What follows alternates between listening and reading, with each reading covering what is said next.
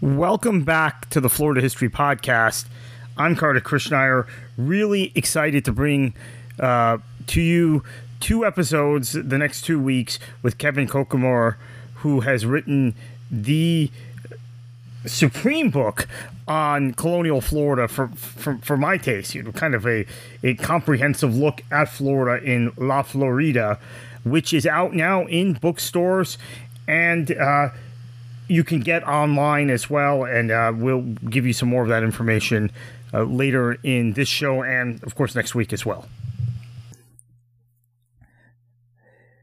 So one of the themes of your of, of La Florida, which is such a comprehensive uh, read about colonial Florida, and and really kind of the most comprehensive thing I've seen personally, one of the themes is of the real founding story of North America, which is something I like to stress over and over again, it the origin does come from Florida, including the first Thanksgiving. So, uh, uh, walk us through that a little bit. Sure. Well, I use the first Thanksgiving as an introduction, and it really just is there to. It, it opens up with something that that everyone thinks that they know pretty well. Uh, it's something that was it was a harvest festival. They know the date, they know the place, they know the players, they know the meaning, and it's one of those moments where you take a step back and you say, "Yeah, that's that's great and everything," but you know that had already happened. Um, and so it's a great way to introduce this idea of you know, I call it a founding mythology in the book, and, and I'm sure we'll get into, you know, sort of how that works a little bit later. But there, there, there's, there aren't a whole lot of examples that are more cut and dry about something that is actually more complicated than that. And it does have its origins in the Southeast and it has its origins, you know, if you do the math, almost 80 years, or, you know, several generations before Plymouth even exists. So the counter narrative to that is that when Pedro Menendez de Aviles founds St. Augustine, there are these several feast days. There's four of them. And and it's a they're feasts of Thanksgiving, and he is giving thanks for all sorts of stuff. The the the, the trip over is dangerous, and people die on the that passage across the Atlantic and in the Caribbean. A storm could pop up in no time flat, and you would just disappear. So there's thanks to be given for that. And then there's thanks to be given for this just horrendous history of violence that had just taken place, you know, just crushing this French outpost just to the north in present day Jacksonville. And he gives thanks for that. And it's during one of these Thanksgiving feasts, uh, one of the first two, we think, is that, you know, he, one of his priests writes that we dined with the natives and we gave thanks. And, you know, that's all that's written about it. It's like literally one line. But if you look at the Thanksgiving feast in New England, that's also like one line. So we don't know a whole lot more about the Florida version than we do about the New England version. But the reality is that, uh, there's thanks to be given. There's a dinner that's had. There's wine that's had. I think, you know, a Spanish version would look a lot different than a Puritan version in New England. I think it's something very, if you think of very typical Spanish fare, it would have been available on a ship. It would have been like dried beans, dried everything, dried uh, cured sausages, wine, maybe honey, biscuits, stuff like that. You know, and and would the natives have brought stuff with them? Uh, you know, obviously they would have brought seafood, they would have brought uh, venison, stuff like that, and. All of that's conjecture. You know, we don't know what's eaten um, because everything everything that we know about it is from one line that says the governor dined with the Indians or the natives and everything was great but again, you know, we take all these liberties with what must have happened with the, the Thanksgiving in New England. You know, we, we don't, um, there's no shortage of, uh, of, of ideas about how that would have played out. And, uh, and here we have basically the same thing. And then it happens in, you know, 1565, 15, in the 15, the 1560s and say that place where they have it, St. Augustine, still exists. It's there. You know, there was probably the Nombre de Dios uh, mission site right there, just a little bit north of downtown St. Augustine, is probably where that had taken place.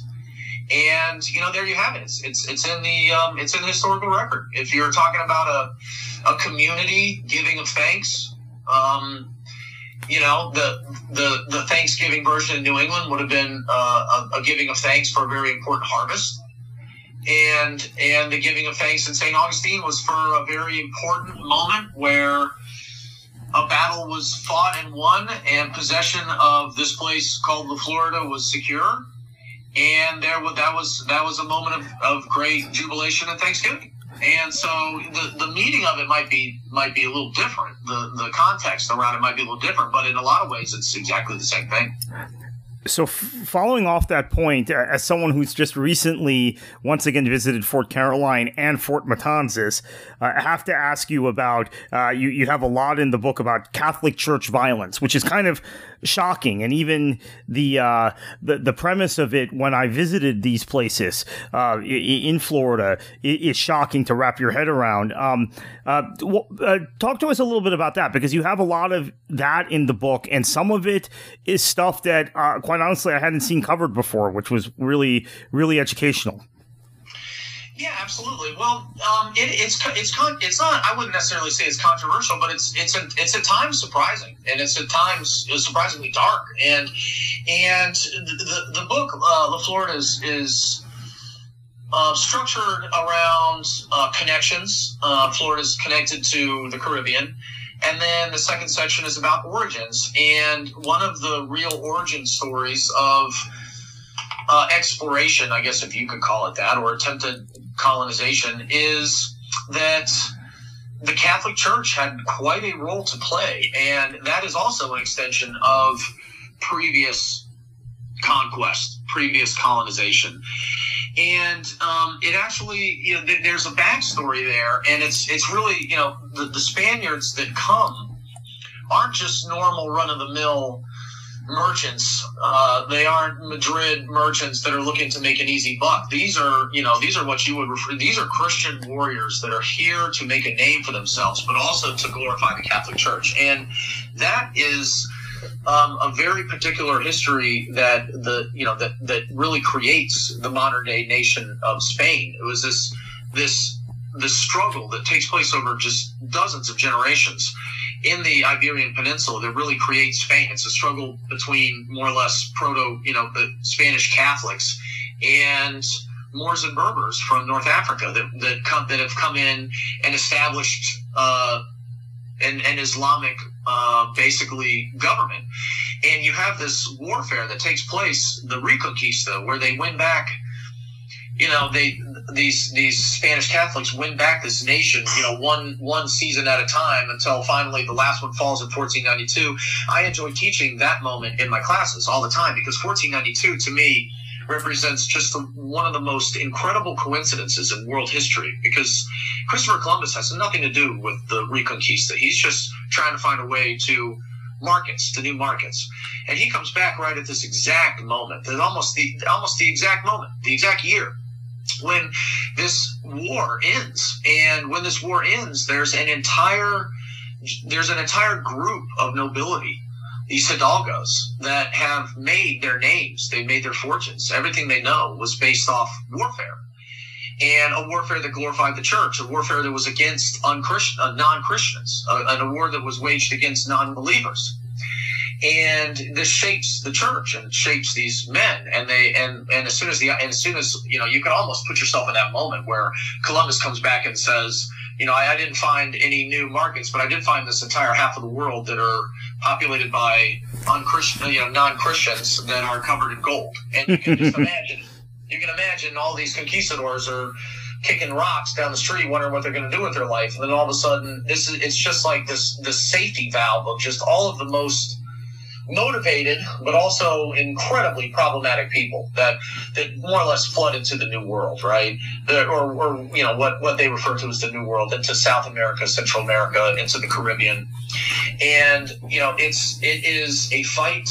It is an attempt to make money the way they know how to make money which is through colonization subjugation exploitation. Obviously it's it's there's money to be made there. There's incredible power but it's also it's there is this call to convert. I mean, there's this call to convert through force. Uh, and that is a call that's made at, absolutely at the highest levels of the Catholic Church. And they, there are these bulls of donation, which basically say, you know, wherever they are on earth, it's your Christian duty to seek them out and convert or subjugate. So that is a thread that you know you can you can you know already that this story is not going to end well for the natives, right? That they will be forced. The Spaniards will attempt to force them uh, to to to accept Catholicism. And I, I, I, talk about that. They, they literally read the requirement that says you will be you are required to accept Catholicism, or we will essentially destroy you. The other threat to that is that you know there's another battle that's going on, and this is the Reformation and the Counter Reformation. And the French that land at Fort Caroline are Huguenots. They are they are Lutherans, right? They are original Reformed faith Protestants, and that is a if there is if there is anything worse than a Lutheran, it's a Lutheran preaching to the natives that you're trying to convert yourself. So I mean, my God, not only is it a territorial or a piracy thing, it's about the future of the natives, right? You're trying to convert them to Catholicism and these Protestants are showing up, and they could just poison their minds. Essentially, is how Philip II and how uh, Pedro Menendez de Avila they they are they are one and the same. They they are saying you know it is the Christian duty to Catholicize natives, and we'll be damned or we'll be darned if the Protestants aren't going to get to them first. So it is it is a it is a absolute death struggle that takes place in Florida between these two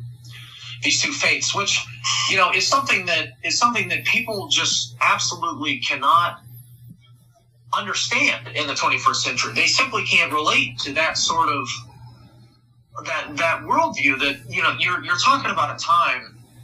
Really, maybe 400 years ago. You're, but you're talking about a time that is just, it's so unknowable and so chaotic and so violent that someone's faith is just absolutely, without question, the most important identity that they have. It's what gives them hope. It's what gives them stability in really dangerous times. And it is, you know, it is your core identity.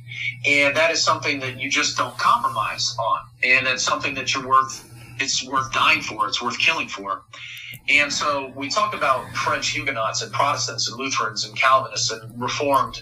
And, you know, in the 21st century, even if, if we're going to have a discussion about politics and religion, and, you know, if, if you think, if you think that there's intolerance in people's religious beliefs in relation to each other now, I mean, you can't even imagine the way it was 400 years ago, where you have a Spanish Catholic and a French Protestant. So you're talking about reading the same Bible by 21st century standards.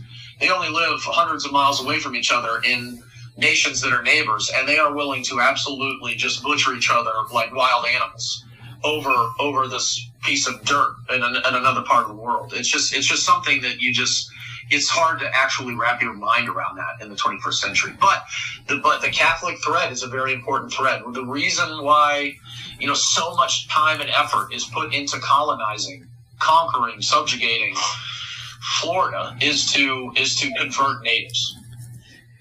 And we'll get back to that in just a minute because that's such an important part uh, of this work. Uh, that that, that you've published. Uh, but on the theme of religion uh, and piracy, you mentioned piracy a little while ago. Uh, there is a common narrative in American history in the way it's uh, told to us about Roanoke Island and how uh, wonderful that was and what, what, what a uh, an important foundation origin story that was. But as you put it in your book, and I, I think correctly, uh, Sir Francis Drake is a pirate, right? He's a religious zealot. He sacked St. Augustine in 1586 because uh, uh, he was anti Catholic, right? By this time, Elizabethan, uh, Elizabethan England is very anti Catholic. And they found Roanoke Island in what is part of, at the time, a Spanish claim um, for the same sort of religious purposes. That uh, you know, I, I argue that uh, that that Roanoke, you know, is is a Roanoke.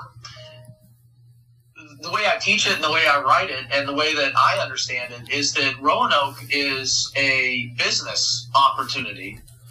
It's funded by the same people that will go on to fund Jamestown. It's not a part of the Virginia Company or the Merchant Company yet. It's a little before that, but it is it is a sales pitch made to fund a colony that will survive by making money by robbing the Spanish. That is the business model.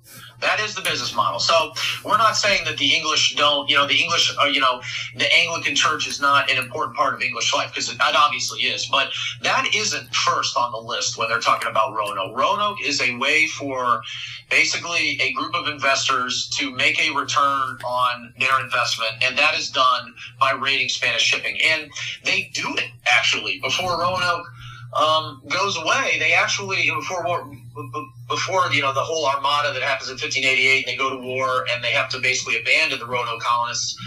I think it's Richard Grenville, I believe, who successfully takes like an entire Spanish treasure ship and just sails it right back to London, and they sell it at this incredible profit. It's just loaded with gold and silver and pearls and cochineal dyes and just everything. I mean, everything that the Spanish have exploited out of the New World, they pack on these ships. It's almost like this Goonie moment where there really is a history in the Caribbean where there are ships that are sailing from point A to point B loaded down with gold and silver, right? And sometimes bad things happen to them, which is why St. Augustine exists.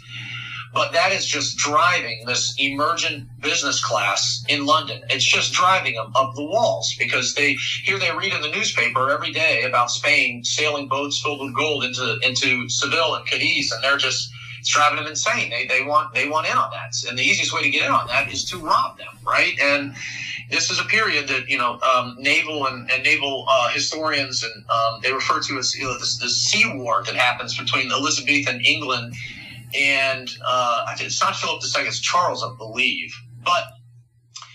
Uh, it, it is, you know, everything's quasi legal. This is the era of marque and reprisal where you know, it's really kind of a difficult uh, idea to even really understand how you can have a piece of paper that says you're not quite a pirate, but in a way, you're sort of at war. And they they think that this is this can be so successful that they literally create the Roanoke business model of this is a pirate base. And not only does it work, I think it's uh, it's Grenville's uh, Tiger that sacks um, the Spanish treasure the the, the, trans- the tr- I'm sorry the Spanish treasure ship and I believe that when when Sir Francis Drake calls at Roanoke, that's directly after he burns St. Augustine, which is after he burns Cartagena, which is after he burns Santo Domingo. So he is just cruising right through the Caribbean on a on a mission with one goal, and that is to cause as much havoc and make as much money off the Spanish uh, off the Spanish as he possibly can. And where does he stop the reprovision? Is Roanoke. It Roanoke is is serving the exact function which it was created. It was created to prey on Spanish shipping, which if you look at a map, and this is one of the things that I, you know, I actually enjoyed, probably the, the single most enjoyable part to write for me that I learned a lot about is how the way that the currents and the way that the and the way that the winds, but mostly the currents, I mean, they make it inevitable that ships have to travel a certain route. They have to enter the Caribbean a certain way they have to navigate the Caribbean a certain way, the Gulf mm-hmm. of Mexico. They have to they have to navigate the Gulf Stream a certain way, and you know Roanoke turns out to be a really terrible location. It's uh, I mean the harbor is an, uh, is is not suitable. It's swampy and shallow, but they picked the location because it's just far enough away from St. Augustine to where they won't get directly harassed. But it is clearly still on the treasure fleet route and and that you know these ships cruise along the coast heading up Florida and heading up the coast of South Carolina so close that you can imagine being on the coast you could probably see them at certain places. Probably not up the coast of South Carolina but certainly off the coast of Florida. And they have to cruise you know basically right by right by the Outer Banks. And that's where they decide to set up this it's that's no coincidence right? That's that's on the that's on the route of the treasure fleets. They are trying to prey on the treasure fleets when they are most vulnerable and when they are packed down with the most gold and silver. And that is the story of Roanoke. Roanoke is, right, the first English attempt to settle in the southeast is only because they are obsessed with Spanish shipping and want to prey on it as as much as they can, right? So in that case, it's it's not so much about the mainland of La Florida; it's about La Florida. It's it's about it's about the the currents right off the coast. I certainly hope there are more professors now in the 21st century. I went to uh, college in the 20th century uh, that are teaching it the way you just uh, taught it or the way you just told it to us because that makes perfect sense and explains why Roanoke uh, was settled where it was settled and the motivation and everything. Um, so thank. Go ahead. That is that is an excellent. I mean, you know, I I, I appreciate it, uh, but but the the and this gets to I guess the very nature of this conversation is that I I didn't uncover any new archival evidence of this. I mean.